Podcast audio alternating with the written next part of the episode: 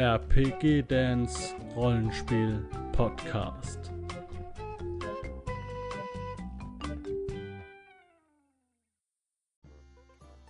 Hallo, herzlich willkommen hier zur Taverne zum Glücksritter. Ich bin der Dan und heute ist zu Gast der Farmelor. Hallo. Moin. ja, du bist ja mittlerweile der Dauer Dauergast hier. Ich glaube, ich muss dir mal ein Sixpack Bier rüberschicken. ähm, aber heute machen wir quasi so eine, eine, eine, gedachte Weiterleitung zu den Themen, die wir schon besprochen haben. Nämlich, du hast ähm, Midgard einen Charakter gebaut. Und nicht nur genau. einen, sondern du hast ihn quasi als Spielleiter betreut und hast quasi zwei Charaktere gebaut. Ne? Also auch noch von einem Spieler mit. Ja, ich werde sozusagen notgedrungen der Spielleiter sein und wir werden da so ein bisschen äh, Midgard mal testen demnächst. Ja. Und nach dem Midgard äh, können wir natürlich auch nochmal äh, über weiteres reden. Aber was äh, die reine Charaktererschaffung angeht, für jemanden wie äh, mich, der natürlich jetzt von DSA kommt und ein paar andere Sachen noch kennengelernt hat, aber ähm, ja, der da erstmal mit zurechtkommen musste, in einer Zeit, in der man ja auch, ja, in der viele das alles schnell haben wollen, ne? Mhm. Und ähm, in der man dann aber beim Midgard unter anderem natürlich erst einmal äh, sich richtig genau einlesen muss und äh, durch viele Formeln und so weiter sich durcharbeiten muss. Ähm, war ich sehr gespannt, wie dieser Prozess für mich und den Kollegen dann äh, ja ablaufen würde. Und ja, ja wir haben es ja hinter uns jetzt mittlerweile und hat funktioniert. Also dazu sei jetzt erstmal gesagt, dass alle, die es jetzt ein bisschen einfacher haben wollen, die können das auch auf Moam machen.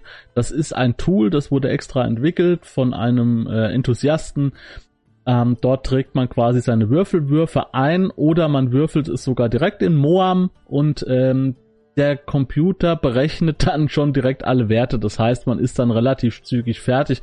Man wählt noch hier und da was aus ähm, zum Beispiel Zauber und sowas, das muss man halt alles vorher sich schon mal durchgelesen haben, was man da möchte, aber das geht dann auch schneller. Ähm, dazu möchte ich aber noch ganz kurz erwähnen zu deiner äh, Online-Erfahrung, dass jetzt gerade zu dem Zeitpunkt, wo wir das aufnehmen und auch noch in der Zukunft das Midgard-Forum ähm, und ich äh, quasi ein wenig forcieren, dass jetzt auch online Midgard viel gespielt wird. Es gibt noch ein paar andere Leute, die da momentan aktiv sind und das ein bisschen bewerben. Ähm, das sei ihnen auch alles unbenommen. Ähm, und ja, man kann auf dem Midgard Forum sich anmelden. Da gibt's unter Clubs dann die Möglichkeit, einem Club beizutreten, der heißt Midgard Forum Online Con. Und da sind die ganzen hm. Termine und Absprachen. Und dann kann man auf den Discord joinen und kann, ja, kann mal eine Testrunde Midgard spielen. Und ähm, es sind in letzter Zeit auch schon viele Leute, die jetzt sagen wir mal mit der zweiten Edition aufgehört haben, die jetzt wieder äh, reinkommen, ne, aktuell. So, da kann, kann ich also jeden nur einladen, da mal reinzuschauen. Ähm, zu deiner äh, Sache von wegen hier, man muss sich erstmal reinlesen. Das ist so. Das ist schon sehr oldschoolig gemacht. Ne? Also von wegen hier, wir, wir, wir würfeln jetzt mal in 20 Minuten einen Charakter aus und dann geht's los. Das ist ein, das ist auch als erfahrener Charakterbauer nicht so. Ja, also ich brauche für einen Charakter, wenn es jetzt nur um die um den Charakter bauen geht, würde ich schon sagen dreiviertel Stunde Stunde. Da, aber ja. aber meine Überlegungen zu diesem Charakter, die gehen bei mir teilweise Tage. Ne? Also die, die, der Hintergrund. Ja. Bei uns war es natürlich ähm, ein wenig andersrum, äh, denn ich äh, habe ähm, also wir konnten uns die äh, Gedanken um den Charakter noch gar nicht so tief machen. Ähm, also wir machen es meistens so, wenn es ein neues System ist, wir komplett neu anfangen, dann äh, schauen wir erstmal, äh, was möchte denn, also das ist ein Spieler, mit dem ich oft mal äh, neue Systeme teste. Ja. Und dann schaue ich dann erstmal, was möchte der, ne, ich lese mich ein und so weiter und äh, er schaut dann eben, auf was hat er Lust. In diesem Fall äh, war, war es recht klar ein Zwerg, ein äh, mhm. äh, Zwergenkrieger. Und dann war natürlich die Frage, wie sind Zwerge und so weiter, ähm, was wollen wir überhaupt spielen? Es war dann recht klar, wir testen einfach ein wenig, äh, ja, das Midgard-Einsteiger-Abenteuer ähm, aus diesem Einsteigerheft, dass man ja, äh, will ich an der Stelle nochmal sagen, äh, gratis äh, sich runterladen kann auf midgardonline.de oder, wie ich es auch gemacht habe, für ein Euro sich schicken lassen ja. kann. Welches und, Abenteuer ist da drin? das Abenteuer, äh, ich habe es jetzt natürlich gerade auch vor mir liegen, ich muss nur ein paar Seiten zurückblättern. Das Relikt ähm, oder irgend sowas, ne? Äh, der Raub der Reliquie. Der das Raub der spielt ah. äh, in Alba. Also wir wollten auch sehr gerne in Alba anfangen, weil wir natürlich geschaut haben, was ist denn so eine Art ähm, gute Anfängerregion. Ich hatte das Weltenband schon ähm, da, mich natürlich noch nicht eingelesen, aber deswegen habe ich versucht, ähm, von Leuten und aus Blogs oder so, oder aus Videos was mitzubekommen und habe dann unter anderem ja durch dich äh, mitbekommen, äh, dass Alba auch so eine Art Einsteigerregion ist. Ja, aber eine, eine Art nur. Eine Art, genau. Also, also es gibt es gibt es nicht direkt wie bei DSA, wo man sagt, ah, Andagast und Nostria, sondern es sind, glaube ich, einfach viele Leute, die da gerne spielen und deswegen genau. wirkt es so. Es ist so, genau, das ist das, ja. Ne? Also bei, bei, bei DSA wird ja ganz klar gesagt, ne, es gibt Einsteigerregionen, meinetwegen auch hier die bei den Torwallern zum Beispiel ist auch sehr beliebt für Einsteiger. Ähm, und natürlich Anagasto Nostria. Ähm, und das ist jetzt nicht so wirklich bei Midgard so. Es ist nur so, dass es in Alba wahnsinnig viel Material gibt. Es gibt sehr viele auch offizielle Abenteuer, mhm. vor allem Einsteigerabenteuer spielen sehr gerne in Alba. Mhm. Ich gehe davon aus, weil es halt einfach für Deutsche so ein, so ein dem, sagen wir mal, äh, Mittelalter in Deutschland am nächsten kommt. Ne? Ja, wir mussten nämlich erstmal feststellen, ähm, die standardmäßige, ich sage jetzt mal zentraleuropäische Region äh, die vielleicht an Deutschland oder ähnliche äh, Länder angelehnt sein könnte, äh, die gab es ja gar nicht so direkt in Midgard. also nicht jetzt, jetzt wie bei DSA das Mittelreich. Ne? Genau. Und da hatten wir letztens schon mal oder vor Wochen drüber gesprochen, schon mal. Ich weiß nicht, ob ja. das jetzt in der Aufnahme war oder, oder im Vorgespräch. Im ich Chat, weiß jetzt ich. auch warum.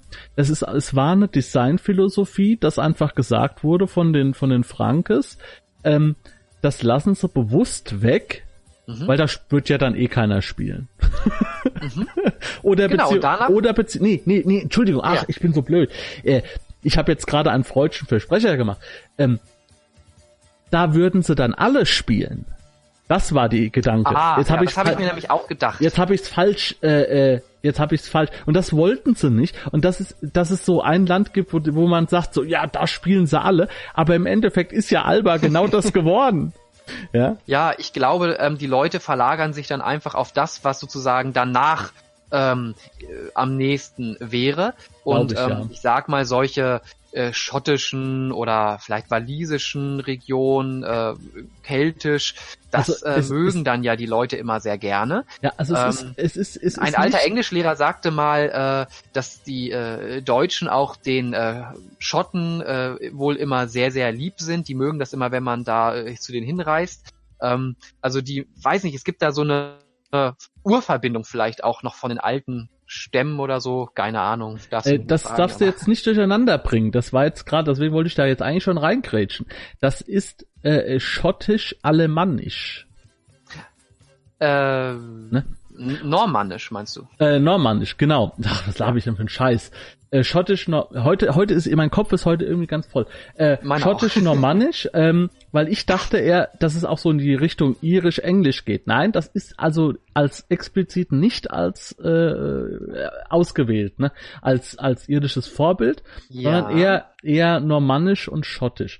Ähm, ja, ich habe dann aber auch im äh, Kodex natürlich äh, die Übersichten für die verschiedenen äh, Länder auf der Welt gelesen. Und da merkte man schon, dass einerseits dieses Standardland wie Mittelreich fehlt, klar, und andererseits diese ganzen Länder drumrum, Klangadan und so weiter. Mhm. Also da, da mixen sich wirklich viele von diesen ganzen äh, walisischen, schottischen, irischen Sachen zusammen. Ja. Also da war wirklich so, ich sag mal, da ist so ein kleiner äh, Brei in meinem Gehirn geblieben, dass ich da nicht richtig unterscheiden konnte. Die einen hatten noch mehr Barbaren vielleicht, okay. Aber da äh, habe ich wirklich gedacht, da freue ich mich dann, wenn ich in das äh, Weltenband einsteige, äh, ja. ins Weltenbuch einsteige und da mal so richtig diese verschiedenen Sachen lesen kann. Aber wir wollten Alba genau. als äh, Einstieg nehmen. Da, ja. Wir wollten, genau, und wir wollten ja auch eigentlich über die, über die Charaktergenerierung genau. sprechen. Aber nur noch mal ganz kurz, weil du es jetzt angesprochen hast. Äh, ganz klarer Unterschied. Alba ist komplett ein eigenständiges Land. Das heißt, die haben einen König, mhm. die haben äh, Clans, also die haben eine, eine, Mischung aus Clans und äh, Feudalherrschaft. Aber das ist ein Land. Glangadan, Mhm. das sind Barbarenstämme. Das sind ganz viele Mhm. Stämme, die äh, die auch wilder sind und äh, die jetzt nicht unbedingt hier in, Städ in großen Städten wohnen. Es gibt natürlich auch befestigte Städte, aber das ist jetzt nicht so hier 5000, 10.000. Ähm, in Alba gibt's halt Bibliotheken und da gibt's ein Kirchensystem und da gibt's eine Inquisition und da gibt's Magieakademien und Universitäten und sowas. Also das ist richtig äh, befriedet. Glangadan ist halt wild. Ne? Das ist so ja, der ich sehe Unterschied. gerade irdisches Vorbild, walisisches Mittelalter, im Osten keltische Barbaren, was Ja. Klangadan an. Genau. Also so ein bisschen gemixt auch. Der Hochkönig, das ist oft so bei den Ländern, und der Hochkönig von Klangadan, der sagt natürlich, ich bin der Herr über Westernesse und über Klangadan und über Don gehört auch mir und das ist alles, ich bin der Hochkönig und die Stämme sagen, ja, ja, laber du nur. Die, die Stämme hören nur auf den, wenn vielleicht jetzt mal wirklich eine große Bedrohung aus, auftritt. So. Jetzt kommen wir Genau, mal zu den zu- Unterschieden zur der, zur Charakter, ja genau, zur Charaktererstellung. Ähm, bei, jetzt ist es ja so, bei, äh, um, um mal den Kontrast klar zu machen, sollten wir erstmal Mhm. ungefähr erklären, wie das abläuft. Bei DSA zum Beispiel, da hat man früher jedenfalls Generierungspunkte gehabt und hat dafür dann eingekauft. Das ist, glaube ich, beim Mhm. fünften jetzt auch noch so. Ja, es ist alles, äh, es ist quasi wie bei dem harte Schale mit seinen Hausregeln. Es äh, Generierungspunkte sind gestrichen, man hat nur noch Abenteuerpunkte, mit Ja. denen kauft man alles. Genau. Und da kauft man Sonderfertigkeiten, da kauft man adligen Status, da kauft man die, Fer die, die äh, Eigenschaften, Fertigkeiten, Vorteile, Talente, Nachteile. Vorteile, genau, Nachteile. Das ist Nachteile geben Punkte dann natürlich zurück. genau, genau. Ähm, und, und, und, und Sonderfertigkeiten, Zauber, äh, Priester, äh, Wundertaten und was auch immer. Genau. Ähm, das ist von den Punkten und von der Ausformung, in wie viele Details man reingeht, natürlich sehr, sehr umfangreich. Und das empfinde ich jetzt bei Midgard nicht so. Das nicht- stimmt. nicht das so- habe ich auch so erlebt. nicht in dieser Voll-. Nicht in dieser vollen Tiefe, ne, wie, wie man es halt als DSA-Spieler gewohnt ist. Schon mal allein dafür, dass es jetzt zum Beispiel, oder dass es scheißegal ist, ob du aus Weland kommst oder aus Alba oder aus äh, Nahuatlan. Ähm, Mhm. du hast jetzt nicht unbedingt äh, einen Unterschied, aus welchem Volk du kommst. Das wird ja wahrscheinlich bei DSA 5 jetzt immer noch so sein, dass du. Mm, Ja, also jein. Ich bin da so ein bisschen auch in der Mitte äh, von meiner, ich sag mal, äh, Meinung angeordnet. Ja, Ähm, es gab früher bei DSA 4.1 wirklich dieses ganz klassische, du wählst deine, äh, naja, Spezies, deine Kultur und Profession ja, und die Kultur, die hat dir natürlich ein Paket gegeben, das du eins zu eins so übernehmen musstest. Da hast du deine Generierungspunkte bezahlt und hast jeden einzelnen Wert, der in diesem Paket war, und Mhm. alles an Sonderfertigkeiten hast du abgeschrieben und dann hattest du das. Das hatte etwas Einfaches, aber irgendwie auch ähm, etwas eingeschnürtes. Man fühlte Ja. sich manchmal etwas beengt. Wir haben, glaube ich, in 15 Jahren DSA, wir haben da irgendwie zweimal oder so eine Ausnahme gemacht, dass man da irgendeinen Punkt umsortiert oder so. Sonst haben wir es einfach übernommen. Und bei DSA 5 haben sie das ja, wie bei Splittermond schon, ko- tom- komplett gelockert. Da sagen sie also, du bekommst zum Beispiel die Kultur äh, Al-Anfa, wenn du dann das jetzt wählst. Ähm, da sind jetzt irgendwelche Punktekosten und dann, wenn du die bezahlst, überträgst du einfach deine ganzen Zahlen und Werte und dann ist das fertig, wie früher. Ja. Aber du kannst auch einfach sagen, nein, äh, ich möchte jetzt die Hälfte davon abwandeln. Das heißt, du verrechnest einfach die Punkte irgendwie, weil es gibt ja keine Generierungspunkte Genau. mehr. Oder du sagst einfach, nein, ich schreibe mir zwar Al-Anfa als Kultur auf, aber ich äh, gebe meine Punkte komplett selber aus und kann Mhm. es komplett individualisieren, weil es was jetzt natürlich sehr schön ist. weil es jetzt alles vergleichbar ist, ne?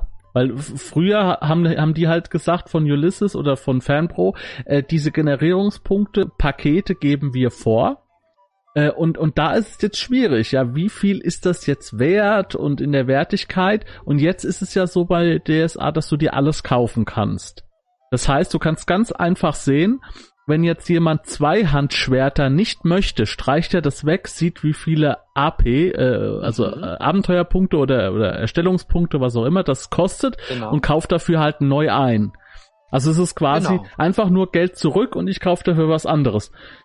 Das, Das konnte man sozusagen vorher bei DSA 4.1 in dem Sinne machen, dass man jetzt gesehen hat, ich sag jetzt mal, äh, du kriegst in der Kultur einen Punkt auf Ackerbau ja, Und dann hast du aber gesagt, das ist schön und gut, aber vom Hintergrund her würde mein Typ da überhaupt nichts mit zu tun haben, aus dem und dem Grund. Und dann konntest du natürlich nachschauen, Ackerbau ist Steigerungsspalte A. Das heißt, du konntest jetzt sagen, statt Ackerbau äh, plus eins nehme ich halt irgendwie ja. irgendeine Sprache plus eins, weil die ist auch äh, Spalte A. Ja. Das ging. Ähm, und ansonsten ist es einfach eine Umrechnung gewesen. Also du konntest sozusagen mit den krassen erweiterten Expertentools konntest du auch eigene Kulturen und alles Mögliche erschaffen. Und da hat mir sogar der Typ in unserer Runde, der noch viel tiefer drin war als ich in mhm. 4.1, der hat mir dann auch gesagt, du musst da und da gucken, Wege der Helden, Seite bla bla bla. Und da ist die Umrechnung von ähm, ich sag mal, Punkten, wie sie äh, in der Generierung wert sind und Punkten, wie sie aber später im Spiel wert sind, da ist irgendwie das Verhältnis eins zu drei gewesen oder so. Und da musste man immer umrechnen und so weiter, ja. wenn man da tief reingegriffen hat.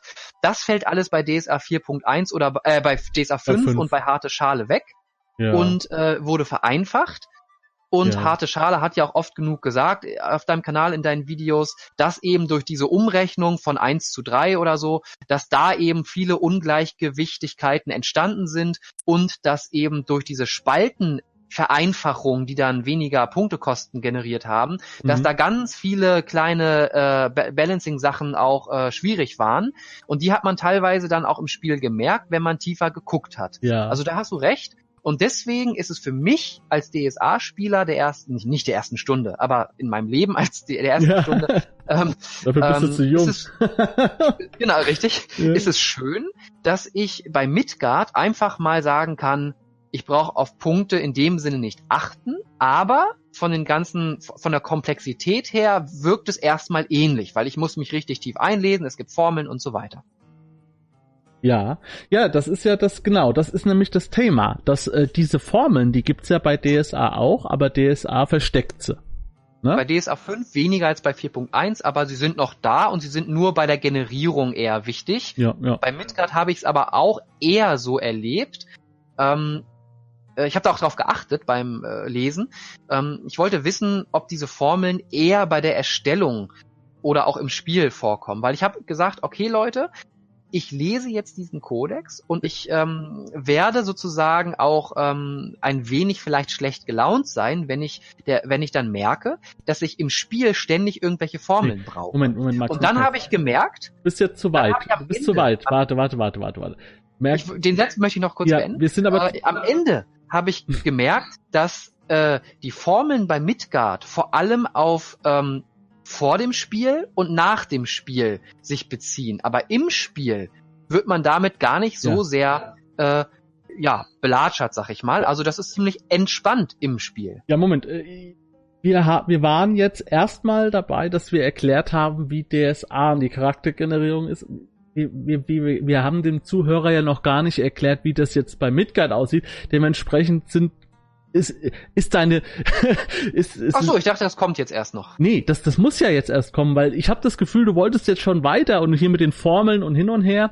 Ähm, nein. Nö, das ist ja nur ein Randaspekt, ne? Wie genau, das aber das versteht der Zuhörer ja halt nicht, weil er hat es nicht gelesen, beziehungsweise wenn er es gelesen hat, dann weiß er, wovon wir sprechen. Aber ich möchte dann nur mal ganz kurz umreißen, wie es bei Midgard einfach läuft.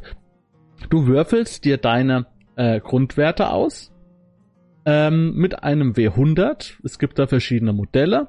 Und dann, dann geht man quasi nacheinander diese Seiten mit diesen Formeln durch. Es hört sich jetzt wahnsinnig äh, äh kompliziert an mit Formeln und so. Und so ist es nicht. Da stehen, das sind einfach Kästen. In die trägt man seine Werte ein, die man hat und rechnet dann den Wert aus. Und dann, äh, dann hat man, dann hat man die dann hat man die Eigenschaften und die abgeleiteten Werte und dann kommt man zum zur Auswahl, ja, was bin ich denn überhaupt? Wenn man jetzt zum Beispiel sagt, man ist ein Krieger, dann hat man ein Kaufsystem und bekommt in verschiedene Gruppierungen Fertigkeiten zum Kauf. Das heißt, als Krieger hat man die meisten Punkte von schon vorgegeben von Midgard auf Waffen und auf Kampf und ein paar Werte auf Sozial und ein paar, ein paar Punkte auf, äh, auf Alltag und ein paar Punkte auf was auch immer. Und dann kauft ihr einfach für diese Punkte, die an den Krieger oder an den Zauberer gebunden sind, kauft ihr dann ein. So. Und dann ist euer Charakter schon fast fertig. hört sich jetzt schnell an, aber man, wenn man die Sachen rechnet, äh, hin und her rechnet und einträgt, das kann einen Moment dauern. Vor allem darf man nicht durcheinander kommen mit diesen Boni und äh, und mit den tatsächlichen Schadenspunkten und so weiter. Das sind aber jetzt Detailsachen, die wir jetzt hier nicht besprechen wollen. Also es ist vom man, Ansatz man, man her kauft was ja anderes. Pakete ein, ne?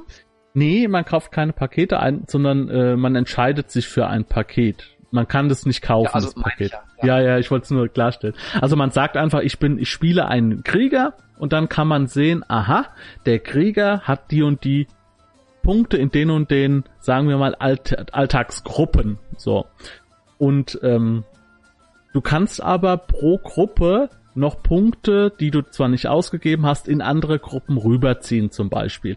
Und das muss man halt sich alles durchlesen und da kommen dann diese Formeln auch dazu, von denen du gesprochen hast, wie zum Beispiel Bewegungsweite, die ist dann, ähm, die ist dann, was weiß ich, äh, Geschicklichkeit äh, plus äh, vier äh, mal das und das und so. Also das muss man wirklich einfach nur einsetzen und ausrechnen und dann ist man fertig. Und genau wie du sagst, diese 4W3 plus 16. Genau, 4W3 Sicher. plus 16 plus Gewandtheit oder was, ne? Keine Ahnung. Irgendwie sowas.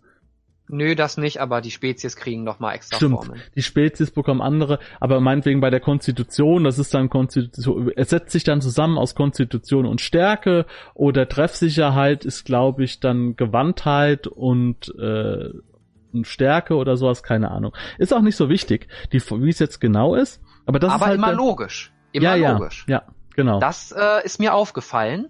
Äh, wir haben da einen in unserer Gruppe, der da ja auch immer äh, sehr genau drauf äh, schaut. Der ist jetzt nicht dabei äh, bei Midgard-Spielen, aber ich weiß halt genau aus den Gesprächen mit ihm, äh, der hätte da auch seinen Spaß dran, weil wenn dann irgendwie hier im, im Kodex auch zeitweise begründet wird, mh, warum jetzt die eine Eigenschaft noch zu einem Zehntel oder so irgendwo mit reinspielt, ne? Also Mhm. wenn man das alles so liest und rechnet, dann kommt man sich schon wirklich aufgehoben vor im, im Sinne von, das ist schon realistisch, das kann man wirklich nachvollziehen. Es, es ist halt ähnlich wie bei DSA, wo man sagt, jetzt zum Beispiel auf eine Fertigkeit, wenn ich jetzt klettern möchte, dann spielt halt Stärke eine Rolle beim Klettern, dann spielt Gewandtheit eine Rolle und, und vielleicht, ja, sagen wir mal die zwei Sachen so.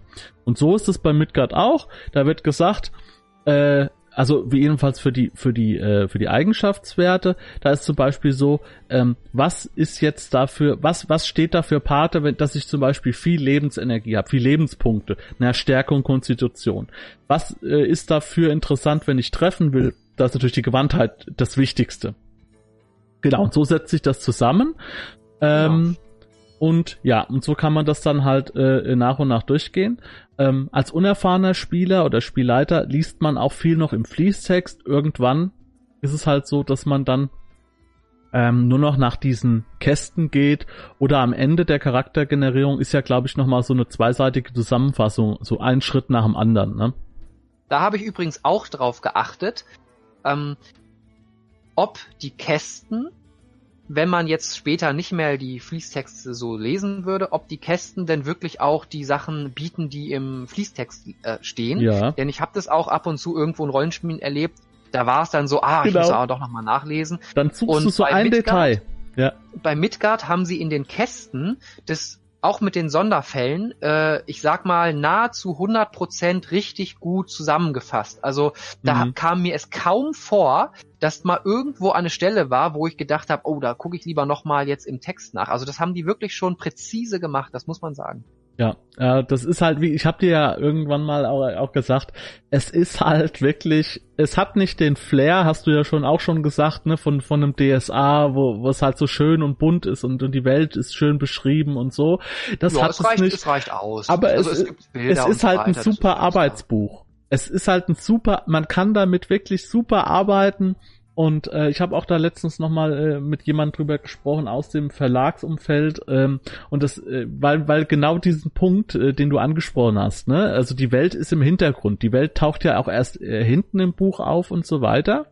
Ja. Und ja, es war einfach eine Designentscheidung, dass man sagt, der Codex ist ein Generierungsband und ein Regelband und äh, die Welt ist einfach hier nicht wichtig. Und das ist genau das, also da hast du halt auch, das hast du halt auch schon gesagt, ne, dass das dir aufgefallen ist. Ja, Mir ist das, das gar für nicht aufgefallen. DSA-Spieler natürlich, äh, für mich als DSA-Spieler ist es natürlich etwas schwierig, Ja. weil ich derjenige bin, der nicht nur als normaler Spieler so abgeholt werden möchte, irgendwie atmosphärisch und so weiter, sondern äh, ich möchte dann natürlich auch immer gern wissen, in was für einer äh, Welt, in die ich mich da zeitweise flüchte, spiele ich denn? Mhm. Und da ist es natürlich für mich so, dass wenn das System sagt, na, die Welt ist eher im Hintergrund, da ist auch was ausgearbeitet, aber dann, ja, das ist auch alles sehr realistisch angelehnt und äh, Wetterzonen und so weiter, alles ist sehr, ähm, also es fühlt sich sozusagen sehr realitätsnah an. so bodenständig. Ne? Alterlich Fantasy, ne? Aber es fühlt sich realitätsnah an. Da ähm, muss ich natürlich erstmal für mich die Arbeit leisten, mich dann auch da reinzufuchsen in die Welt, weil ich davon noch nicht so viel mitbekomme im, in den normalen beiden Grundbüchern. Und ich muss sozusagen als drittes Basisbuch wirklich dann auch mich in den Weltenband äh, reinfuchsen und dann erst, wie du ja auch schon mal gesagt hast, ins Spielgeschehen mehr reinkommen und meine eigenen Geschichten schaffen und spielen, damit ich dann richtig die Sache ähm, erlebe und nah am Herzen trage. Ne? ähm, Ja, es ist halt so. so, so ist es halt. Und das ist bei Midgard sozusagen, wenn man reiner DSA-Spieler ist und da richtig auf die Welt und die Details pocht und das alles, man gewohnt ist, dass einem das alles mit dem aventurischen Flair sofort um die Ohren geworfen wird, dann muss man sich da bei Midgard erstmal so ein bisschen äh, reinarbeiten. Aber es lohnt sich, dem Ganzen auch die Chance zu geben, weil Ja. dabei eben wirklich dann was bei rauskommt am Ende. Also das, du, ich habe man ähm, wird nicht enttäuscht. Ich habe das aber erst, wo, wo du das gesagt hast und dann habe ich drüber nachgedacht und auch noch mit anderen Leuten drüber gesprochen und da ist es mir erstmal so aufgefallen, weil ich habe jetzt gerade auch jetzt hier in Verbindung mit Siebte See, wo ich ja dieses Grundregelwerk zum Beispiel mir angeguckt habe, ähm, Mhm. da ist die Einleitung, da kommt zwei Seiten irgendwie Geschichte, um den Flair zu vermitteln und dann kommen erstmal über 30 Seiten nur Welt. Weil der Mehr noch, mehr noch, noch. noch mehr, Sie 100 schreiben- Seiten, 100 Seiten waren es ja, 100 Seiten. Ich Nur meine, ich, das auch, aber ich meine sogar die Begrifflichkeiten. Sie sagen ganz direkt am Anfang, ähm, also klar, Midgard hat sowas auch irgendwo stehen auf den Klappentexten dann hinten, ne? aber ganz direkt, so direkter habe ich es bis jetzt noch nie erlebt in einem Rollenspiel, sagt Siebte See, ähm, wir haben hier zehn Begriffe, die wir ähm, reinhauen und die stehen auch auf dem Spielleiterschirm vorne drauf, wo Ja. man sofort weiß, woran man ist, was man hier spielt. Ne? Intrigen, Abenteuer, Seefahrt und so weiter. Also das ist schon auch nicht dumm. Das ist Ja. schon eine, eine tolle Sache. Ja klar, das, das, das so Schlagworte, um einfach das einzuschätzen, was einen erwartet, sind ja immer gut, ne? Ja, aber was ich nur halt meinte, ist, ne, dass da halt, das ist sehr, sehr cineastisch. Das Regelsystem dahinter ist vollkommen belanglos, ja. Also das, da, da, da, da geht's nur um Action, ja. Und äh. Also, ja, es ist super leicht zu verstehen. Es, man, also ich habe Interesse, das mir anzugucken und zu spielen, aber ey, das musst du halt nicht wissen, ja. Also da, da musst du nicht viel wissen, sondern die Action ist und der Spaß steht im Vordergrund. Und deswegen ist die Welt auch super, su also die kompletten Beschreibungen der Nationen, zehn an der Zahl, nehmen halt dann einfach so viel ein. Ne? 100 Seiten von einem 270 Seiten Buch oder 300 Seiten Buch. Das ist Mhm. schon eine Wucht. Und bei Midgard ist es halt so, bei den 200 Seiten, die das Re Grundregelwerk hat oder der Kodex, da ist die Welt halt, weil wie viel sind es? Es ist zwei Seiten oder so, ja. Also ja, schon ein paar mehr, aber halt im Anhang in Stichworten sozusagen. ja, es ist halt, da merkt man das halt. Oder auch bei DSA, die riesige Welt. Aventurien lebt ja, äh, oder das DSA lebt ja hauptschließ- haupt, hauptsächlich durch diese riesige, toll ausgearbeitete Welt. Und das hat natürlich einen anderen Stellenwert. Ne?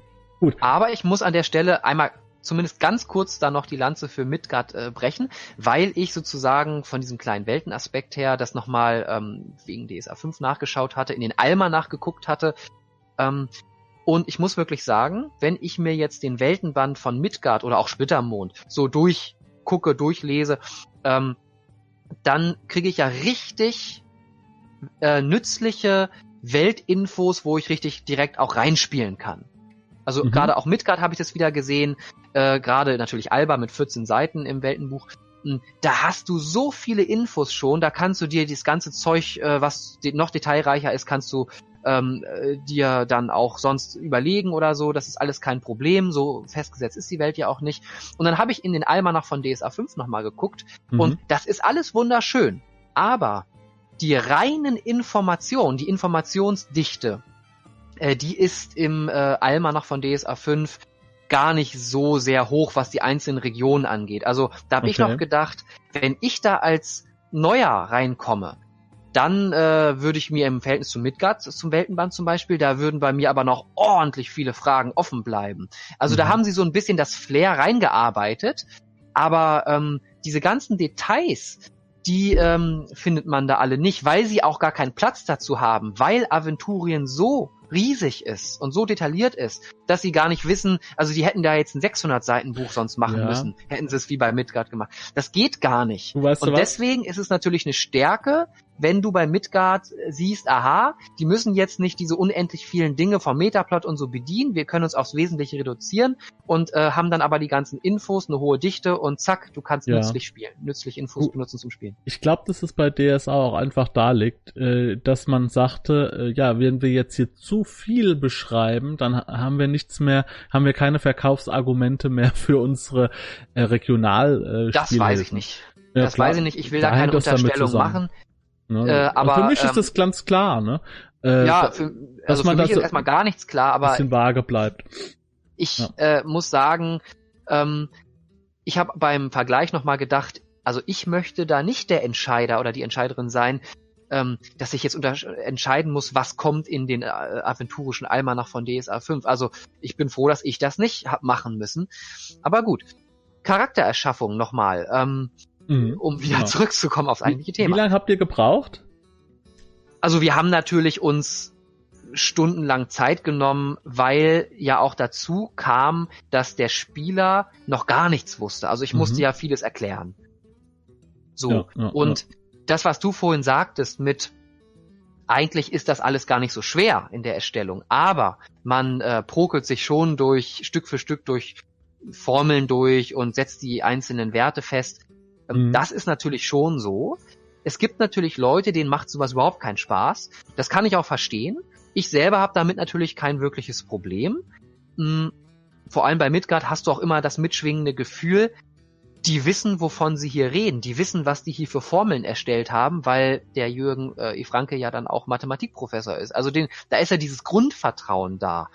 Ähm, das ist äh, einfach, finde ich, immer wunderschön, wenn man das einfach automatisch hat. Das kommt irgendwie so durch, durch, durch das Buch durch, gell? Man, man irgendwie ja. de denkt man, äh, äh ich hatte auch bei, bei Midgard 4 schon, was ja eigentlich fast das gleiche ist, ähm, hatte ich auch nie irgendwie das Gefühl, äh, ach, das könnte hier an der Stelle vielleicht nicht funktionieren und da an der Stelle nicht funktionieren. Das habe ich eigentlich generell ich, ich kann mich ganz, ganz schlecht auf Dinge einlassen, ohne zu denken, auch das, das würde ich ändern, das würde ich ändern. Ja. Und das hatte ich bei Midgard echt nicht, nicht, nicht häufig. Ne? Ja. ja. Das spürt man schon und äh, das, das liegt wahrscheinlich auch an dieser nüchternen Art, wie der Kodex aufgebaut ist. Dass es einfach so klar ist. So, so pass mal auf, ich erkläre dir jetzt mal, wie das geht. So, und so steht also, es dann da. woran wir uns halt, ähm, wir mussten uns einmal umgewöhnen am Anfang, mhm. weil der normale Anfang, der auch für uns alle immer sehr logisch ist, dieses ich überleg mir jetzt, welche Spezies will ich spielen. Da kam man ja auch gleich an, ja, ich würde glaube ich den Zwerg nehmen und so weiter. Welche Spezies will ich spielen? Und dann schaue ich weiter. So. Und ich kenne ja mittlerweile auch D&D 5. Okay. Und D&D 5 macht es ja ähnlich wie Midgard mit diesen Klassen. Ne, DSA ist ja ganz anders nochmal, aber dass äh, D&D ja auch sagt, ähm, hier, wir haben die und die Klassen, das sind auch gar nicht so viele, aber ihr könnt da auch alles Mögliche reinbringen an eigenen Hintergründen und so weiter. Mhm. Und dann ähm, ist das sehr vergleichbar. Midgard hatte natürlich auch damals D&D als Vorbild zum Teil und konnte dann selber gucken, wie sie es machen.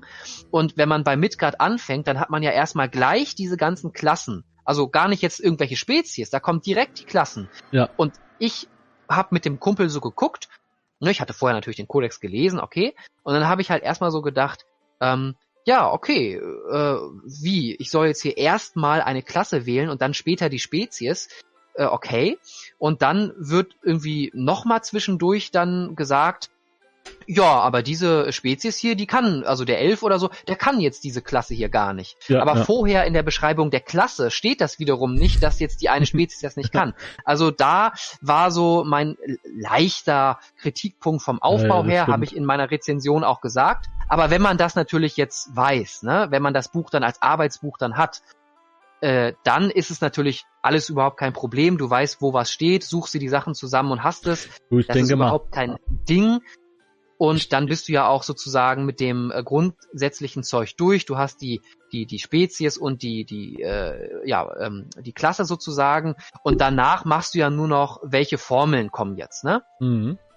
Ja, ich denke Und mal, das genau das, klar. was du jetzt angesprochen hast, dieses, das war einfach, ein, das war bestimmt ein Designfehler. Das kann ich mir gut vorstellen, dass das denen gar nicht aufgefallen ist, ne, dass man, Das will ich gar nicht mal unterstellen. Also ich, ich habe ja so häufig mittlerweile erlebt, dass wenn man dann die Leute mal direkt gefragt hat, dann hatten sie, also in der Regel haben sie dann auch eine Antwort, warum das äh, so eigentlich gemacht wurde. Und ich glaube schon, dass sie dafür irgendeinen Grund anführen können, der in sich wahrscheinlich auch verständlich äh, wäre.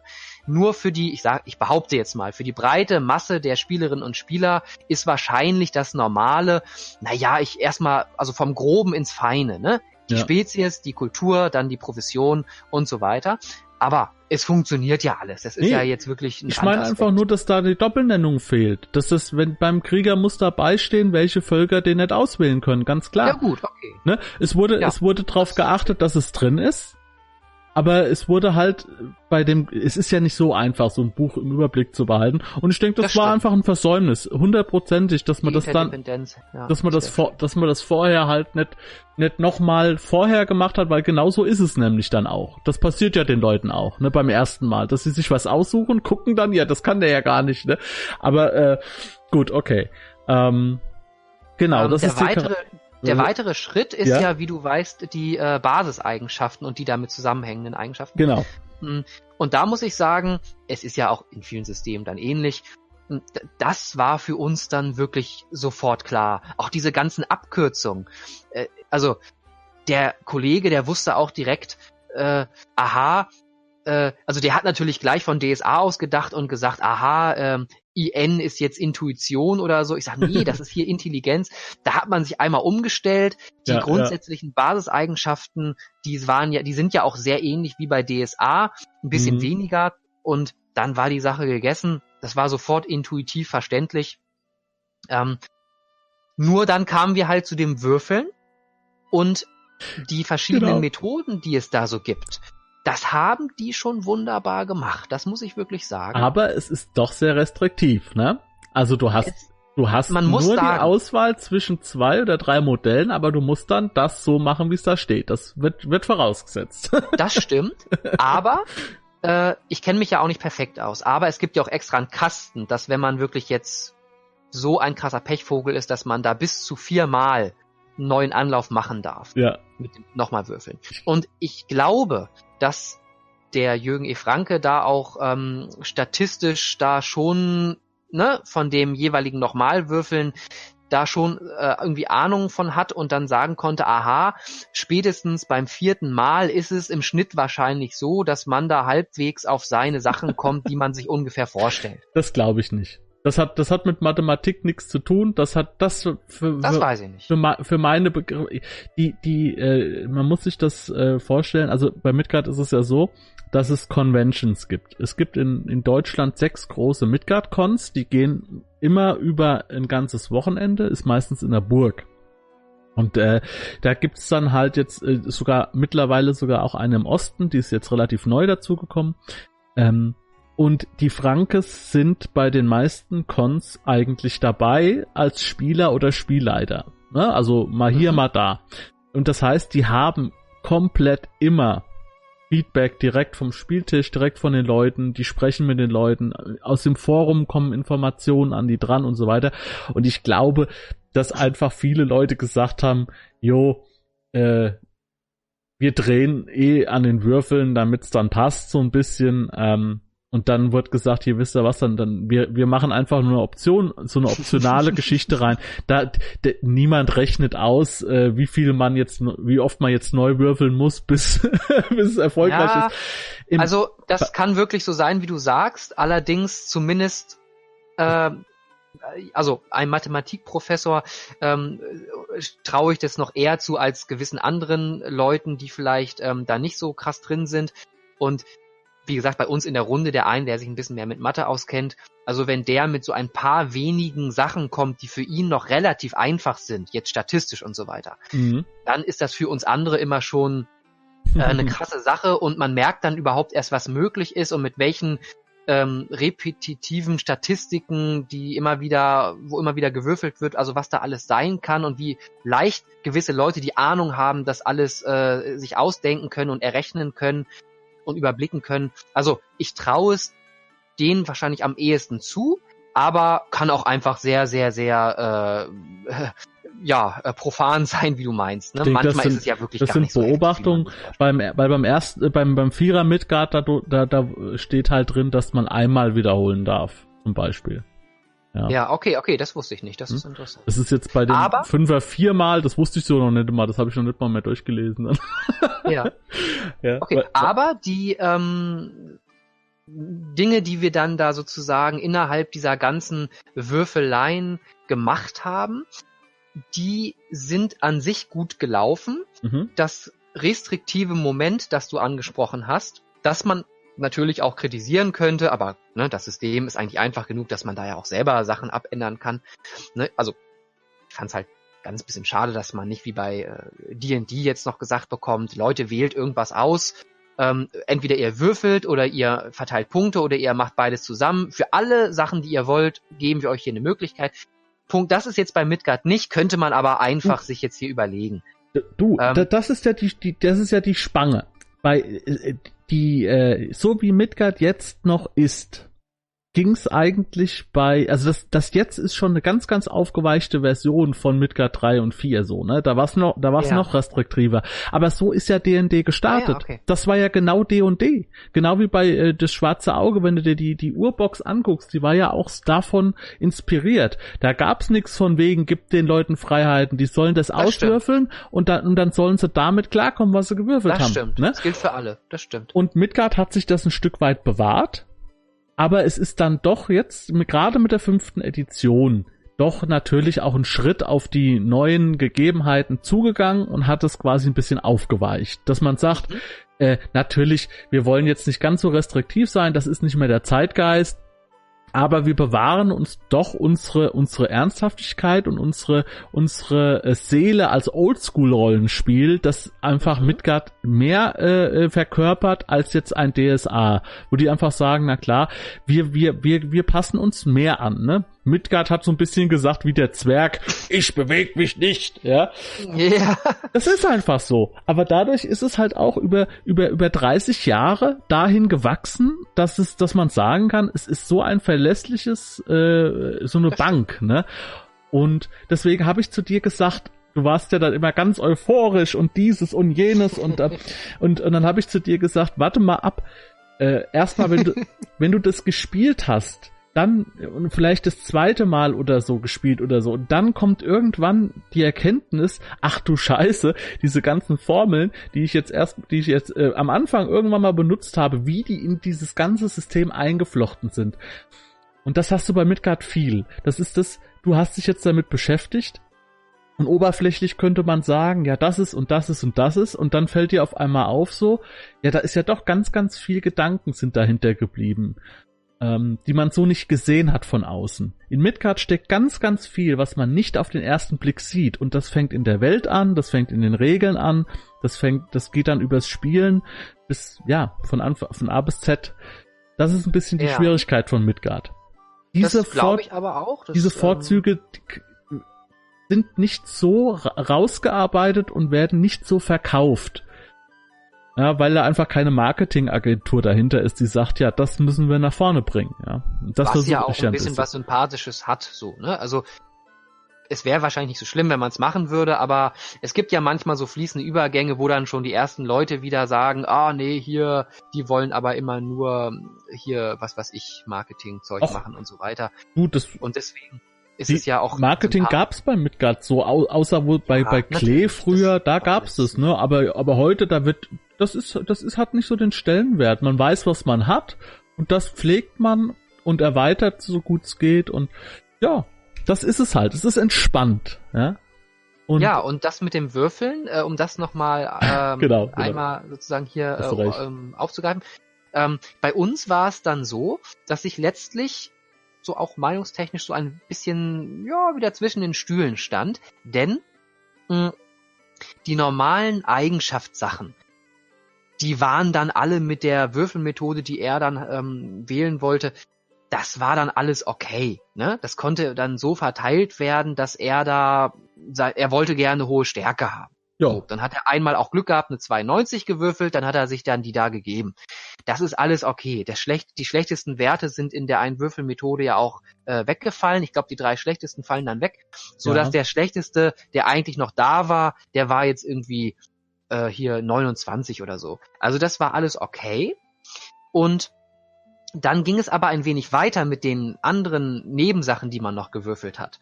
Und da ähm, war ich so ein bisschen ähm, zwischen den Stühlen, weil, also er ist dann, er wollte eigentlich gerne, ich kenne ihn dann auch so, äh, dass er eigentlich einen Typen gerade spielen möchte, äh, ja, der soll äh, ganz toll auch irgendwie aussehen, Mhm. ne? So wie bei DSA die Brillanzwerke, die dann so ein bisschen schick da rumlaufen und so. so sowas wollte er, glaube ich, gerne. Mhm. Und natürlich sollte eigentlich auch die äh, Ausstrahlung dann möglichst cool sein.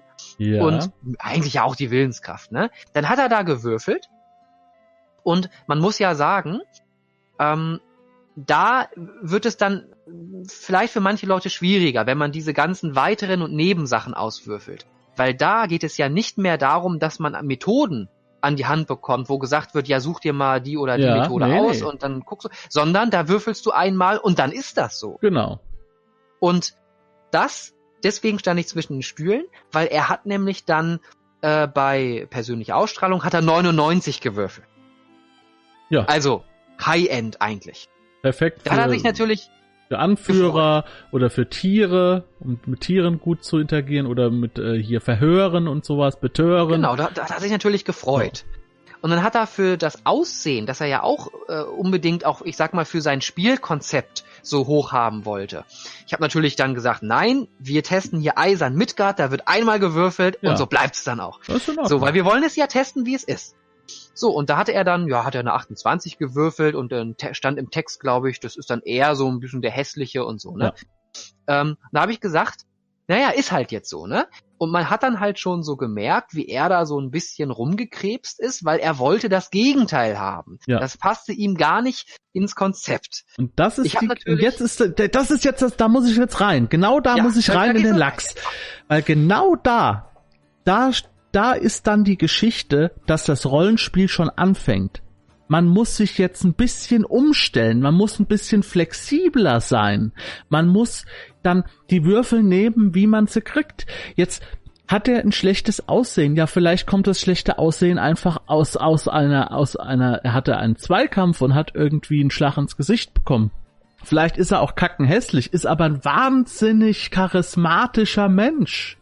Ja, oder Zwerg in dem Fall. Das heißt, es ist einer, der sieht zwar nicht gut aus, aber er ist trotzdem so charismatisch. Das gibt's ja auch bei uns Menschen. Es gibt Leute, da denkt man sich, also der sieht ja echt super, super hässlich aus, aber ist ein wahnsinnig toller Mensch und, und schleppt eine hübsche Frau nach der anderen ab, weil er einfach so, so ein, so ein Typ ist, der das halt bringt. Das gibt es, ja.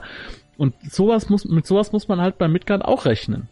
Ja, ein charismatischer genau, deswegen war ich Anführer. zwischen den Stühlen, weil ich auf der einen Seite dachte, ähm, ich finde es eigentlich nicht so gut. Ja. Normalerweise finde ich es perfekt, wenn ein System, wie vielleicht jetzt D&D beim äh, Attributewürfeln da, ähm, sagt, wir geben euch einfach alles an die Hand, nehmt mit eurer Runde die Methode, die passt, aber wir geben euch die Module, die Methoden an die Hand. Das Mhm. finde ich schon besser, als wenn man sagt, nee, es wird einmal gewürfelt, so ist es, du kannst nichts mehr machen. Mhm. Und wenn dann zwar gesagt wird, ja, Pechvögel dürfen mehr würfeln, das bezieht sich dann aber eher auf die Eigenschaften, das heißt wieder nicht bei dem anderen vielleicht. So, sonst würde ich ja viermal würfeln, dann nehme ich halt den höchsten Wert. Also das ist ja bei einem Einzelwurf dann auch irgendwie witzlos, bei Aus Aussehen zum Beispiel bei ihm. So, dann hätte er beim vierten Mal 99 gewürfelt, ja toll. So, das will ich ja auch nicht. Also das finde ich eigentlich, das ist nicht das, was ich am besten finde. Ja. Aber ähm, ich muss da auch dir den Punkt gewähren, dass, also ich weiß zum Beispiel, dass er jemand ist, der das halt einfach immer macht. Also er erstellt sich seinen Charakter und der sieht eigentlich fast immer irgendwie gut aus. Das ist fast immer der Fall. Mindestens zu 85, mhm, ja, zu 80, über 80 Prozent. Gewohnheitstier, so. halt wie die meisten und, Menschen so sind, genau. Richtig. Und äh, hat, man hat sich an so ein Konzept gewöhnt und so weiter. Rollenspiel heißt für mich aber auch, dass man vielleicht auch mal andere Rollen ausprobiert. Es muss ja nicht immer gelingen, aber man kann ja zumindest mal über den Tellerrand schauen. Mhm, ja. ähm, äh, deswegen habe ich ja auch bei DSA letztens mal äh, einen Echsenmenschen ausprobiert, weil es einfach völlig ab vom Schuss ist. Weil mir es einfach nicht mehr genug war, nur normalen Menschen oder einen Elfen, Zwerg zu spielen, weil ich wollte einfach mal was, was für mich schwierig ist. Ja, so. Ja. Und wenn dann das System vielleicht kommt und sagt, okay, wir haben uns als Runde darauf geeinigt, wir nehmen es so, wie es jetzt hier steht, ne, das ist klar. Und wenn dann das System in diesem Fall einen zwingt, dass man jetzt auch einfach mal was anderes machen muss, wie du ja gesagt hast, äh, und ich dann auch den Spieler kenne und weiß, hahaha, du musst jetzt mal anders, so, jetzt will ich mal sehen, was du dir nämlich Schönes überlegst für den Hintergrund und so weiter. Und dann brechen ja manchmal neue Dinge auf, dann entstehen ja. tolle neue Dinge. Vielleicht entwickelt sich sogar der Spieler oder die Spielerin äh, in den eigenen Erfahrungen noch weiter und denkt sich auf einmal, Moment, es ist doch gar nicht so schlimm, wenn mein Charakter nicht immer gut aussieht. Ich kann doch auch mal was anderes. Da ergeben sich wunderbare Sachen draus. Uh. Und das hat wunderbares Potenzial und deswegen bin ich so in der Mitte, weil eben beide Seiten ja. was für sich haben. Und das ist das, warum ich zu dir gesagt habe, warte mal ab. Weil äh, ich habe das, genau. äh, die Würfel geben dir eine, du kannst mit einer Idee da reingehen, was du spielen möchtest. Aber die ist auch nicht in Stein gemeißelt. Natürlich kannst du sagen, also der, der Midgard äh, gesagt dir ja, wie du jetzt das selbst ja gesagt hast, du hast jetzt viermal die Möglichkeit, nochmal neu zu würfeln. Und damit gibt dir die, die Midgard ja die Möglichkeit zu sagen, ja, ich möchte aber gerne einen Elfen spielen und zwar einen Waldläufer. Und du brauchst halt die in die Werte dafür, also gibt dir Midgard die Möglichkeit, du kannst jetzt nochmal den Wurf wiederholen oder sogar noch zweimal, um deinen Wunschcharakter zu spielen. Aber dann musst du dich auch mal ein bisschen auf uns einlassen und sagen, ja, dann passt doch deine Geschichte dementsprechend an. So, und ein, ein Spieler, der immer das Gleiche spielt, egal was das für eine Figur ist, wenn der sagt, ich spiele einen, einen menschlichen Krieger oder einen orkischen Söldner oder was auch immer, aber, aber der spielt immer, im Endeffekt spielt er immer das Gleiche. Die werden natürlich dann dadurch ein bisschen gegängelt zu sagen, mal rauszukommen, mal was anderes zu versuchen. Aber bei Midgard ist ganz, ganz klar, die Regeln sind so gemacht, dass Absprachen immer ein Thema sind. Das heißt, natürlich kannst du dann auch sagen, ey, wenn du jetzt wirklich gar keinen Bock darauf hast, ja, meineswegen, ey, dann, dann, dann, dann nimmst du anstatt 28, nimmst du halt den Wurf 70, so, als Spielleiter. Das ist ganz, ganz viel mit Spielleiter äh, Absprachen. Ähm, nur mal ganz kurz, eine kleine Exkursion jetzt. Ich habe jetzt einen Charakter konzipiert, beziehungsweise den habe ich schon länger äh, da liegen und den will ich jetzt bald mal spielen. Mhm. Äh, da gibt's, der hat zum Beispiel einen grauen Mentor, einen, einen, einen Dämon, der mit Kälte zusammenhängt. Das ist ein grauer Hexer. So. Mhm. Und da habe ich mir zum Beispiel ausgedacht, das ist meine eigene äh, Idee, dass wenn man dieser, diesen grauen Dämon als Mentor folgt, dann sinkt die Körpertemperatur auf 33 Grad. Das heißt, bei allen Kälteproben, wenn es um Kälte geht, hast du, kriegst du plus eins und wenn es um Hitze geht, kriegst du minus eins. Das sind Dinge, die findest du nicht. Aber das habe ich mir ausgedacht für meinen Charakter. Ja, das heißt, äh, und, und, und das wird von den Spielleitern auch so akzeptiert dann. Ne? Das wird mit Spielleitern besprochen und akzeptiert oder auch nicht. Oder man sagt, wir müssen da gucken, wo können wir jetzt noch was machen. Es passt zu meinem Hintergrund. So, und das will ich nur mal sagen. Also, ähm, man, man, man kann bei Midgard auch ein bisschen davon weggehen, ähm, was jetzt genau in den Regeln steht. Also auf der einen Seite ist das komplett deine Basis. Es ist super solide und so weiter. Und es mhm. ist auch ein bisschen restriktiv, aber nicht, nicht so, bitte nicht so in dieser Schublade denken. Es, es, es existiert nur das, was jetzt da genau in, mein, in, in dieser Schublade drin ist, weil es jetzt im Kodex steht. Du kannst ganz, ganz viel machen als Spielleiter, ohne Angst zu haben, dass du irgendwas kaputt machst. Das ist meine, meine, meine Geschichte. Und jetzt zum Beispiel dein, deinem Kumpel, der gerne einen schönen Charakter spielen will. Das ist ein wahnsinnig toller Rollenspielansatz, wenn er sagt, hier, ich fühle mich eigentlich wie ein Schwan, ich sehe aber aus wie eine Ente und das ist doch schon ein Rollenspielansatz. Dass er sagt, ich bin auf der Suche nach einem Zauber, der mich schön macht. Oder der, ja, mein, das sind alles Rollenspielansätze.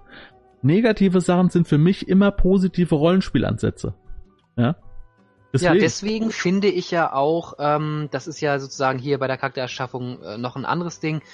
Ähm, deswegen finde ich es ja auch eigentlich ja immer so ein bisschen schade, beziehungsweise andersrum, ich finde es bei DSA schön, äh, dass man genau diese Sachen ausgestalten kann. Ja. Klar, wir haben da jetzt ein Punktesystem. Ja, ich bin auch froh, dass es mal vielleicht kein Punktesystem gibt, wie bei Midgard. Ist auch mal entspannt. Aber letztlich finde ich es einfach wunderbar, äh, wenn du mit Vor- und Nachteilen wie bei DSA, äh, du musst da ja auch gar nicht so ein großes Punktesystem draus machen. Es gibt ja auch Systeme, die sagen dann wie bei, äh, was weiß ich, äh, bei, bei Splittermond, da hast du ein paar Punkte, da kannst du dir gewisse Stärken zusammenstellen mhm. individuell und die Schwächen, die kommen gar nicht so sehr zur Geltung, aber du kannst sie halt benutzen individuell für den Charakter, um sozusagen dann auch rollenspieltechnisch was zu machen im Spiel mhm. und dann Splitterpunkte zurückzubekommen und so weiter. Oder Wenn du halt selber deine, halt deine, deine äh, Schwächen ausspielst und so ja, weiter, genau. Ja. So, und ich finde es einfach, ähm, es trägt einfach dem ureigensten Charakter des Rollenspiels äh, Rechnung, wenn man in einem, ich sage jetzt mal zumindest ein bisschen komplexeren System sagt, ähm, wir designen es so, dass wir auch auf äh, Ebene der Figur, wie die so ist von ihren Eigenschaften her, nicht nur sagen, es gibt jetzt halt ein paar Eigenschaftswerte wie Körperkraft, sondern wir sagen auch, es gibt eben solche Dinge wie Arroganz oder was auch immer, ja. und dann noch mit Fantasy-Dingen gepaart. Der Magier kann besser in Wäldern zaubern oder so, weil es ein Elf ist. Ähm, und all diese Sachen werden gebalanced und vielleicht mit Punkten versehen und man kann so ein bisschen was äh, sich holen und ein paar Punkte ausgeben für Vorteile und wieder welche reinkriegen für Nachteile wie bei DSA und äh, kann sich dann sehr individuell eine Figur zusammenstellen. Ja. Das finde ich wunderbar und ich habe das bei Midgard natürlich an der einen Stelle zumindest ein ganz, ganz wenig gefunden, wo es darum geht, dass man diese, ähm, wie heißen sie, angeborenen Fertigkeiten am Ende noch bekommt.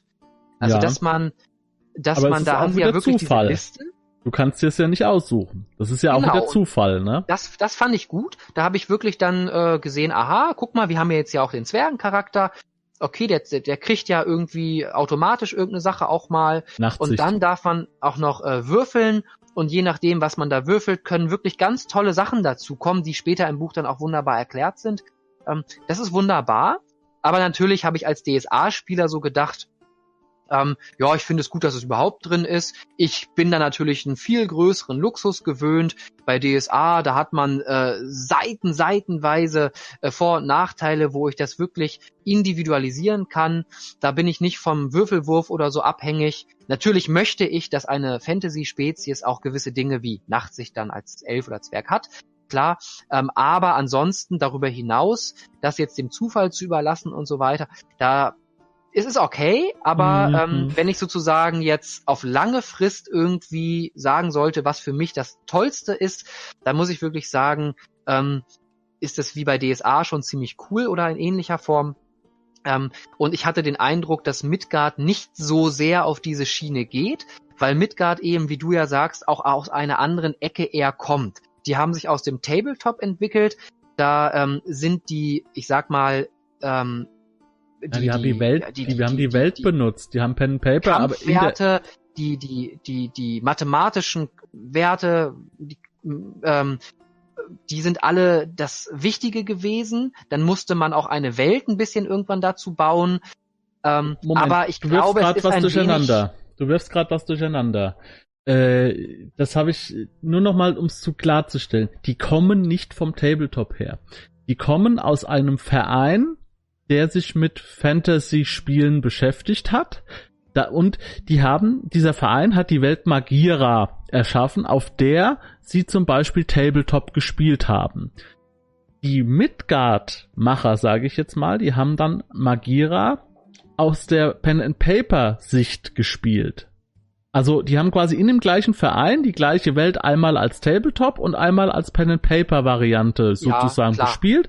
Haben natürlich dann von haben natürlich dann die Einflüsse vom Tabletop mit reingenommen, was man heute auch noch merkt. Ne? Daher Allein kommt das Rollenspiel ja auch so ein bisschen, ne, von diesen amerikanischen ja, Wargames. Ja, das war natürlich hier schon dann vorgekaut, ne? Das haben die Amerikaner ja, ja hier schon das eingeführt. Mindset hat sich natürlich weitergetragen. Die haben das nur, die haben quasi diese Module dann von dem Pen, von dem Tabletop-Spiel mit einfließen lassen, aber es ist nicht so, dass genau. das, das Tabletop der, der, der Ursprung war, ne? Und äh, das ist wichtig. Also das kam schon von der Pen-Paper-Ecke her, ne? Und ich meine nur ursprungsmäßig deswegen, weil ja das Rollenspiel äh, von diesen ähm, von diesem Gebiet kommt, dass man eben sagt, wir schicken Armeen äh, aufeinander ja, ja, und so ja. weiter, so ein bisschen Tabletop-artig und irgendwann haben Leute gesagt, hey, wir können doch auch mal einzelne Leute spielen, die dann irgendwelche Abenteuer erleben. Und da ja Midgard noch älter ist als DSA, ähm, waren die natürlich an diesen ganz krassen Ursprüngen noch ein wenig näher dran als andere vielleicht. Ja, auch, ne? irgendwie so. Ne? Aber ich denke mal, der, die, vom Alter her, der Werner Fuchs und die ganzen äh, nehmen sich ja nichts. Das war ja alles, waren ja alle, die waren ja alle so enthusiastisch. Ne? Ähm, die Sache ist halt, ja, es hat sich halt irgendwann so entwickelt, ne? aber dass man irgendwann gesagt hat, ja gut, wir möchten aber auch gern die Stärken und Schwächen zum Beispiel von einem General abbilden oder wir haben jetzt hier eine Einheit, die hat sich bewährt, die möchten wir stärken und so weiter und so fort. Ähm, ja, und das findet man halt auch noch ein bisschen im Midgard, so mit diesem mit der Tabletop-Variante, die halt auch sehr gut einfließt. Okay, ähm, ihr habt dann eure, ihre quasi eure abgeleiteten Fähigkeiten gewürfelt, äh, par, also Aussehen, ähm, äh, persönliche Ausstrahlung, Bewegungsreichweite und so weiter. Mm, habt ja. ihr auch die, ähm, man kann ja dann auch Körpergröße, Gewicht und solche Dinge kann man auch alles auswürfeln, wenn man das möchte. Habt ihr das gemacht oder habt ihr das selbst ähm, festgelegt?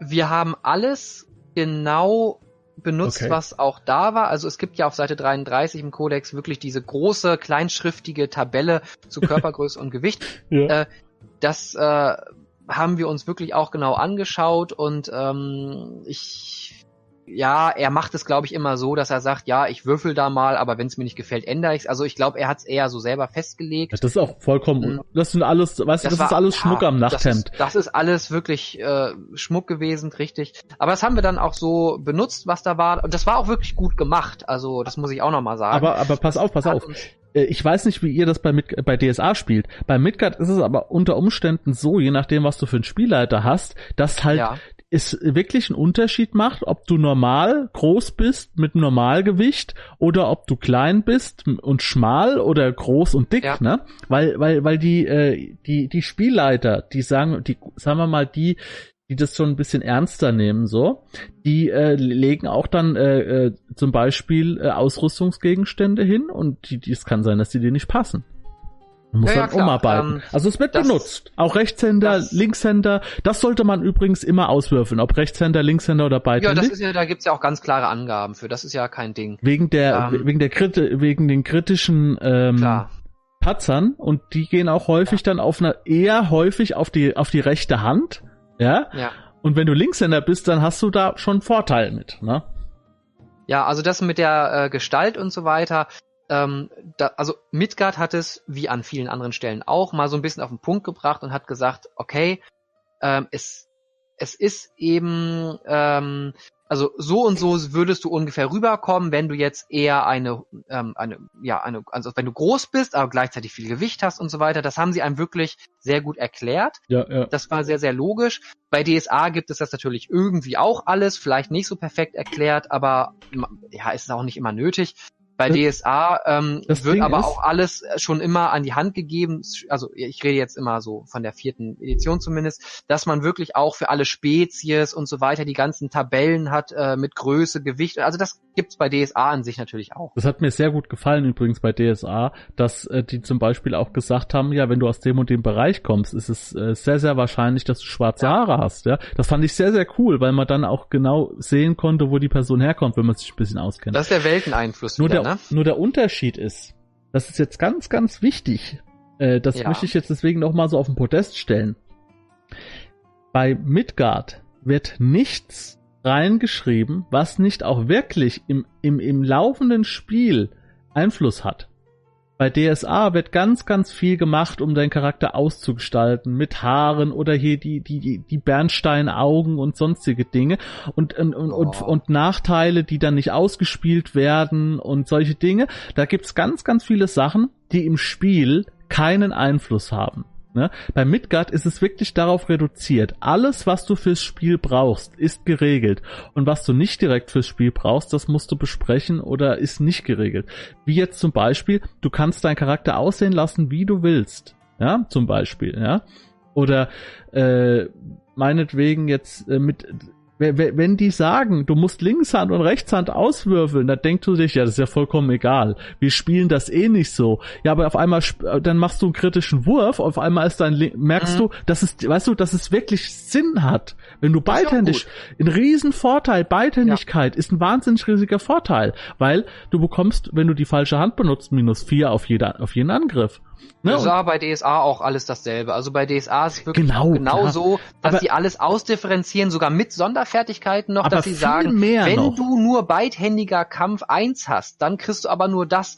Und wenn du beidhändiger Kampf 2 hast, kriegst du das. Und wenn du aber schon als Vorteil am Anfang ja. dir beidhändig gekauft ja. hast, dann ist das noch geiler genau. für dich und so weiter. Nee, was ich und ansonsten meine ist, ist das eh Geschmackssache. Also dass es so logisch äh, ist, weißt du? Es, es hängt an den Spielern und den Spielerinnen der Spielrunde und dem Spielleiter der Spielleiterin, dass sie halt wirklich ähm, die Sachen auch mit Vor- und Nachteilen bei DSA benutzen. Ähm, das hatten wir früher auch in der Runde. Da haben wirklich Leute teilweise Punkte gescheffelt. Also vor allem einer, der gehört aber auch nicht mehr dazu, der hat Punkte gescheffelt, indem er äh, unnütze Nachteile sich gesammelt hat, wo er auch schon wusste, also er hat schon mit einberechnet, dass der Spielleiter, das war in dem Fall äh, ich, keinen Bock drauf hat, also sowas wie mondsüchtig oder Medium, dass man da mit Geistern noch irgendwas hat, dann muss ich als Spielleiter ständig darauf achten, ob man gerade über irgendein Schlachtfeld geht oder ob da irgendein Geist genau, in der Nähe genau. ist. Mhm. Also der hat das alles wirklich kalkuliert und sich dann Punkte ran geschafft und das wurde auch nie ausgespielt im Prinzip. Ähm, und dann hat er aber tolle Punkte gehabt, um andere Sachen zu kaufen. Genau, und an ja. diesem Beispiel, das liegt jetzt schon sehr, sehr viele Jahre zurück, an diesem Beispiel, als wir noch Teenies waren, ähm, haben wir natürlich gelernt und dann immer gesagt, Nein, das muss alles auch mindestens ab und zu im Spiel vorkommen, sonst ist das hier nicht. Und der Spieler oder die Spielerin muss auch äh, selber sagen, ja. ich traue mir das auch zu, irgendwas auszuspielen. Der Spieler, von dem ich geredet habe äh, vorhin, der so gut mit Mathematik ist, der hat zum Beispiel mal einen Charakter gewählt, der war dann eher arrogant, so eine Magierin oder irgendwann so ein Crossover-Ding gemacht, dann war mhm. die arrogant, so eine, so eine Schwarzmagierin konnte so mega gut beherrschen und so weiter und hat aber diese Arroganz niemals ausgespielt, hat aber die ganzen Punkte dafür eingesackt in der Charaktererschaffung. Mhm. Und dann habe ich irgendwann gesagt, Leute, ich als Spielleiter gucke ab und zu so grob rüber, ob die Sachen überhaupt mal vorkommen. So. Und das war ja jetzt ein Nachteil, der muss ja selber ausgespielt werden vom, von dem ja. Spieler auch mal. Und dann habe ich gesagt, Junge, das kommt eigentlich nie vor. Jetzt müssen wir noch mal gucken, meinst du denn, dass das Sinn ergibt? Naja, und dann hat er natürlich Selbstreflexion betrieben und gesagt, ja, eigentlich nicht, hast recht, dann müsste man das mal ändern, dann haben wir das alles ein bisschen abgeändert, dann war es alles kein Problem. Ja, aber siehst du, das sind doch Dinge, die, das, das, das fällt doch komplett weg bei Midgard. Das hängt kein, halt von der Runde ab. Kein ne? Spielleiter. Ja, aber das war bei uns doch genauso. Ich wollte einen Schwarzmagier spielen, da hat mein, da hat mein äh, DSA-Leiter Meister gesagt, hier pass mal auf, dann, dann machen wir, dann geben wir dir noch ein paar Fort, ein paar Nachteile rein, damit du halt, sagen wir mal, äh, das spielen kannst, so wie du es dir vorstellst. Also das wurde quasi dann einfach nur vollgeballert, äh, mit, schon mit einem Hintergedanken, ja, das, da achte ich dann eh nicht mehr drauf. Aber das sind solche Dinge, verstehst du? Äh, ja. da, da wird ein, ein Druck auf Spieler und Spielleiter aufgebaut. Äh, äh, diese, wenn du diese Dinge alle beachten willst, dann drehst du ja durch. Und das wird bei Midgard einfach gesagt, das kommt in deine Charaktergeschichte rein. Und der Spielleiter ent entscheidet dann, äh, und, und was es ist nichts, was du gekauft, du hast keinen Vorteil dafür, dass du jetzt zum Beispiel arrogant bist. Du hast einen Nachteil. Aber der Nachteil bei Midgard, wenn du das ausspielst und wirst du halt belohnt dafür, dass du das, dass du den Nachteil ausspielst, weil du dann halt äh, extra Erfahrungspunkte dafür kriegst, wenn du charaktergerechtes Spiel betreibst. Also, ja, also bei du? mir wahrscheinlich nicht, weil ich äh, bei Midgard äh, wahrscheinlich das einfach so machen werde, dass ich einfach diese einfachste Regel für EP benutze ja. und sage, äh, äh, 10 Stunden bringen auf Stufe 1 bis 4 äh, 100 EP und wenn ich mit dem Kerl 6 Stunden spiele, dann kriegt er halt 60 und wenn das mega cool war, irgendwas Spezielles, dann erhöhe ich es auf 70 oder 80 und dann ist die Sache erledigt. Das ist Auch zu die wenig. ganzen kleinen, kleinen Sachen, da habe ich natürlich keinen Bock drauf. Das ist zu wenig. Ähm, das kann ich dir jetzt schon sagen. Das ist, das ist völlig egal. Wir, wir spielen das einfach so und wenn wir sehen, dass es zu wenig ist, dann wird's erhöht. Ja, ist es ja, ist es, ist, guck mal, du, du für 100 Erfahrungs, äh, nur, nur mal ganz, ich will es nur ganz kurz sagen, äh, dieser Wert mit diesen Stunden, äh, also du bekommst pro Stunde so und so viele Punkte, der macht nur Sinn, wenn du die anderen Dinge auch benutzt, weil du bekommst dann Punkte für die Fähigkeiten und du bekommst Punkte für die, die Spielzeit und, und für, für ähm, die Kämpfe, ja? Nee, nee, nee, nee, nee. Das ist bei Midgard äh, mehrfach gefächert geregelt. Genau, die aber Hunde. Die bieten dir eigentlich verschiedene Systeme an und sie bieten dir extra das hatte ich ähm, vor gar nicht so langer Zeit gelesen. Sie bieten dir extra diese Fallhöhe an, dass sie sagen, du kannst so detailreich spielen, dass du da jedes kleine Ding abzählst, aber ähm, sie bieten auch ähm, so ein Mischmasch an, dass du sagst, na ja, so grob für die Stunden und so sollte man das und das machen, aber immer für die und die speziellen Dinge und bei Abschlüssen von Abenteuern und so weiter gibt's immer noch mal einen drauf. Und dann gibt's aber genau. auch noch die billigste Sache, wo alles schon mit eingerechnet ist, wo sie halt, wie ich gerade sagten, äh, sagte, dass sie dann eben sagen, ihr braucht einfach nichts beachten, sondern äh, es kommt, es bekommt einfach, äh, es kommt einfach noch ein bisschen mehr rein und dafür halt gröber, aber ihr braucht nichts beachten. So, und da vertraue ich denen schon, dass dann auch alles irgendwie mit drin ist. Ähm, für die, das ist ja auch extra für den Anfängerspielleiter. Ja. In meinem Fall bin ich da sozusagen bei Midgard der Anfängerspielleiter, aber generell nicht der Anfänger, aber gleichzeitig der Typ, der es einfach haben möchte, weil bei D&D oder so habe ich auch sofort den Leuten gesagt, ähm, da ist es ja noch einfacher als bei Midgard. Bei D&D ist es sogar möglich, dass du sagst, wir, ähm, also nicht nur, dass du sagst, einzelne Kämpfe gegen Viecher und so, da gibt's dann keine EP oder so, sondern du kannst ja bei D&D sogar auch noch sagen, Leute, ähm, äh, nach einer gewissen Zeit, wenn es gerade passt, steigt ihr einfach eine Stufe auf und ja, kriegt ja. die ganzen Sachen und das ist es.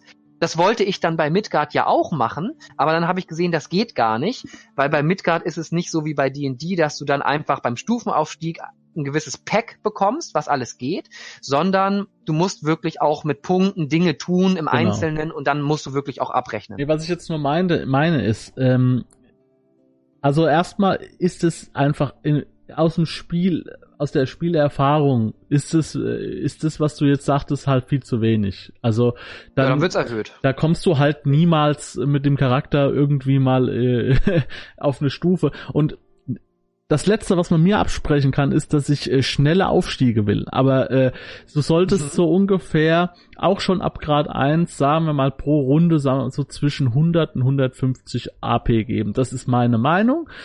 Ähm, gerade jetzt äh, für euch wäre es gut, wenn du 100 AP geben würdest. Weil dann seid ihr genau an der Gesch äh, Grenze, dass ihr aufsteigt. Und dann könnt ihr den Aufstieg euch mal angucken. Äh, wenn er, wenn eine ne Fähigkeit lernen möchte, dein äh, Kumpel, da, die kostet halt 200 Gold, aber du kannst auch sagen, wenn er das Abenteuer gut gespielt hat, dass zum Beispiel der, der Fürst oder wer auch immer sagt, hier, du kannst jetzt hier äh, eine Fähigkeit umsonst lernen oder so. Das kann man ja auch.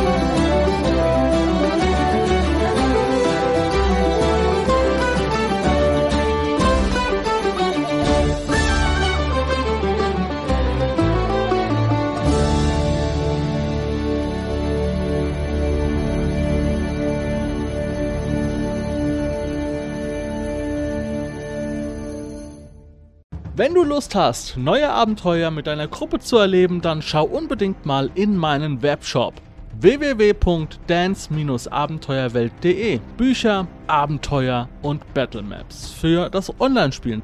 Ich habe für dich in meinem Webshop das Abenteuerpaket Orient gratis zur Verfügung gestellt. Das Abenteuerpaket zu meinem Midgard Let's Play Das Herz einer Prinzessin enthält über 50 Handouts und Grafiken. 7 Battle Maps und über 150 orientalische Münzen, die du in dein Roll20 oder in einen anderen virtuellen Spieltisch einbinden kannst. Link zu den Angeboten in der Beschreibung.